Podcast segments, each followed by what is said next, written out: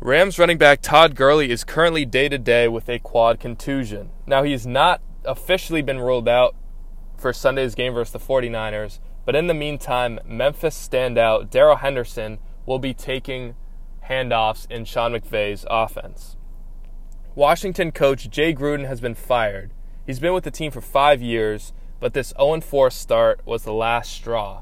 Of course, this is Jon Gruden's brother, there has been speculation that he may end up in Oakland, but nothing has been confirmed just yet. And Carolina Panthers running back Christian McCaffrey missed practice Wednesday with a back injury. The team doesn't seem too concerned with uh, his injury and with his missed time, and they really all expect him to be out there on Sunday.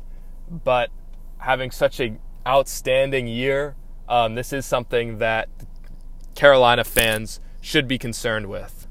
This has been your MTMV NFL update.